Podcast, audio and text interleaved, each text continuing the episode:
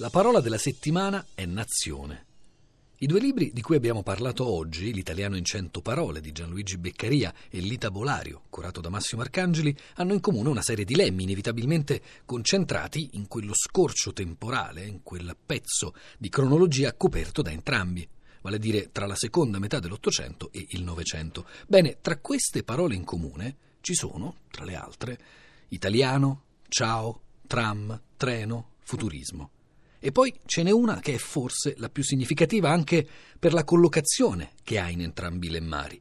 Perfettamente al centro, nella ricostruzione plurisecolare di Beccaria, è la parola numero 50, giusto all'inizio nella ricostruzione postunitaria di Massimo Arcangeli, è il primo vocabolo, corrispondente proprio all'anno 1861, e la parola è appunto nazione.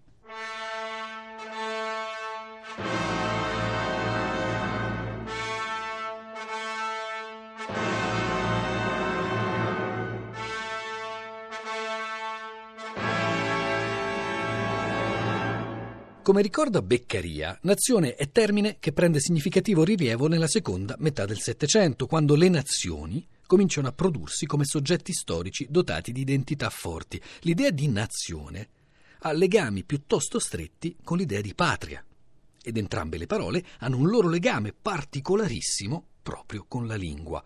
Scrive Gianfrancesco Galeani Napione nel suo Dell'uso e dei pregi della lingua italiana 1791. La lingua è uno dei più forti vincoli che stringa alla patria.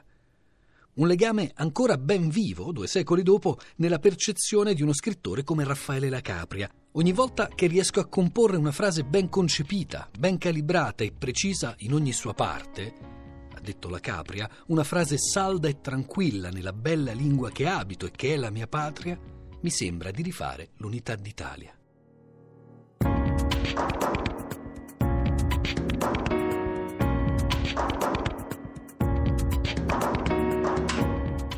L'11 marzo 1861, una settimana prima della proclamazione del Regno d'Italia, come ricostruisce Massimo Arcangeli, Cavour, nel presentare il relativo progetto di legge, aveva parlato dell'Italia come di una nobile nazione, già unita nella stirpe, nella lingua e nella religione.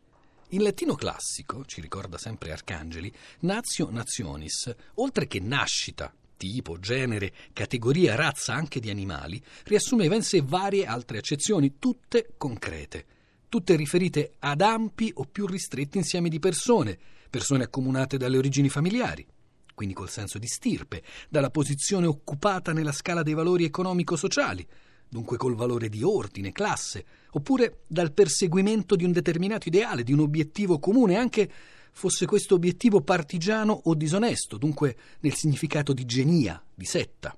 E infine persone accomunate dall'appartenenza a una comunità urbana o rurale, dunque tribù, un'entità etnico-linguistica, un'intera popolazione.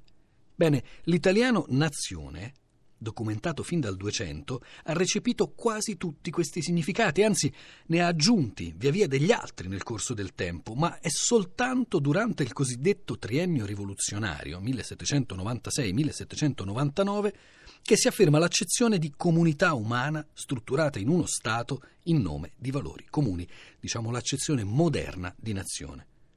Nel 1798, come racconta Bruno Migliorini nella sua storia della lingua italiana, Bartolomeo Benincasa inseriva nazione tra i vocaboli nuovamente arrivati in Italia, o di nuova significazione, o d'un'antica ma cambiata e travisata. Certo, ancora, forse dovremmo dire già, dieci anni dopo la proclamazione dell'unità, c'era chi dubitava che l'Italia potesse davvero definirsi nazione. Scriveva Niccolò Tommaseo nella relativa voce del suo nuovo dizionario della lingua italiana, il terzo volume viene pubblicato nel 1871. Siamo nazione. Lo potete voi dire?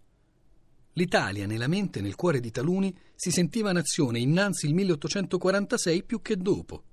Adesso è un nome geografico più di prima.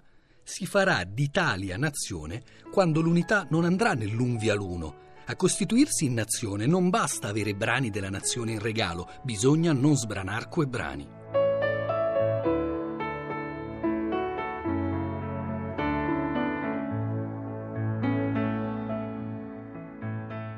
Partendo da nazione vengono coniate tra 7 e 800 e quasi sempre adattando le equivalenti parole francesi le varie nazionalista, nazionalità, nazionalizzare e nazionalizzazione. Tutte parole condannate dai puristi come barbarismi. Abbiamo qua riportata tal vociaccia a fin di avvertimento, scriveva Arlia proprio di nazionalista e a proposito di un significato oggi non più in uso di nazionalizzazione, lo stesso Arlia diceva è uno strafalcione tratto da un altro strafalcione. Ad esempio, in Italia ci vuole una legge per ottenere la nazionalizzazione. Metti al posto di questa voce lunga un miglio cittadinanza o naturalità. Il più importante tra questi vocaboli derivati da nazione è senz'altro nazionalismo, che sempre in quel fatidico 1861 affiora in due lettere di Giuseppe Mazzini, due lettere pubblicate nella rivista L'Unità Italiana, due lettere ampiamente citate da Arcangeli nel suo lemma. Una di queste citazioni recita così. Da 30 anni io combatto quanto i miei poveri mezzi concedono l'autorità che non rappresenta la giustizia, la verità, il progresso e non riconosce come suggello il consenso dei popoli. La combatto qualunque nome essa porti, di papa, zar, Bonaparte o nazionalismo oppressore. 21 aprile 1861.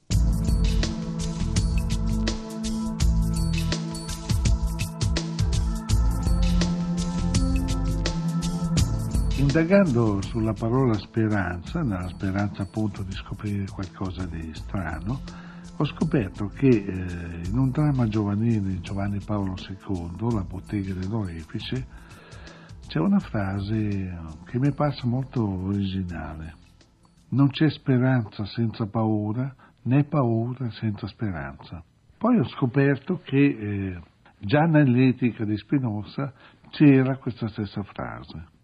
Eh, quindi si tratta di una citazione, forse di un furto, ma eh, possiamo accusare il Papa di questo reato di furto? Io direi proprio di no, perché la letteratura è fatta di furti. Le mie parole sono sassi, precisi, aguzzi, pronti da scagliare, su facce vulnerabili e indifese sono nuvole sospese gonfie di sottointesi che accendono negli occhi infinite attese. Sono gocce preziose, indimenticate, a lungo spasimate, poi centellinate. Sono frecce infuocate che il vento, la fortuna sanno indirizzare. E anche oggi siamo arrivati al momento di salutarci, non prima però di avervi ricordato che si sono aperte le iscrizioni per le Olimpiadi d'Italiano 2015, iscrizioni aperte a tutte le scuole superiori d'Italia e a tutte le sezioni di lingua italiana all'estero. I termini di iscrizione sono stati prorogati, sono stati portati fino al 30 gennaio 2015 ed è stato ampliato anche il limite di iscritti, che da 30 è stato portato a un massimo di ben 50 studenti per ogni istituto tra biennio e triennio. La fase finale delle Olimpiadi d'Italiano si terrà a Firenze, dal 9 all'11 aprile e comunque se volete trovate tutte le informazioni relative alle Olimpiadi d'Italiano sul sito del MIUR. Sul sito di Radio 3 invece trovate, come ormai sapete o dovreste sapere, tutte le puntate delle nostre tre stagioni, tutte da ascoltare o riascoltare in streaming o in podcast. Per mettervi in contatto con noi ci sono come sempre la posta elettronica, la lingua batte chiocciolarai.it oppure Facebook. Il nostro gruppo è la Lingua Batte, trattino Radio 3. E quando dico noi, intendo la curatrice, Cristina Faloci, il regista Manuel De Lucia e la voce che state ascoltando, cioè Giuseppe Antonelli, che vi saluta, vi ringrazia e vi dà appuntamento a domenica prossima, quando la lingua tornerà a battere su Radio 3. Fanno come gli pare, si perdono al buio per poi ritornare.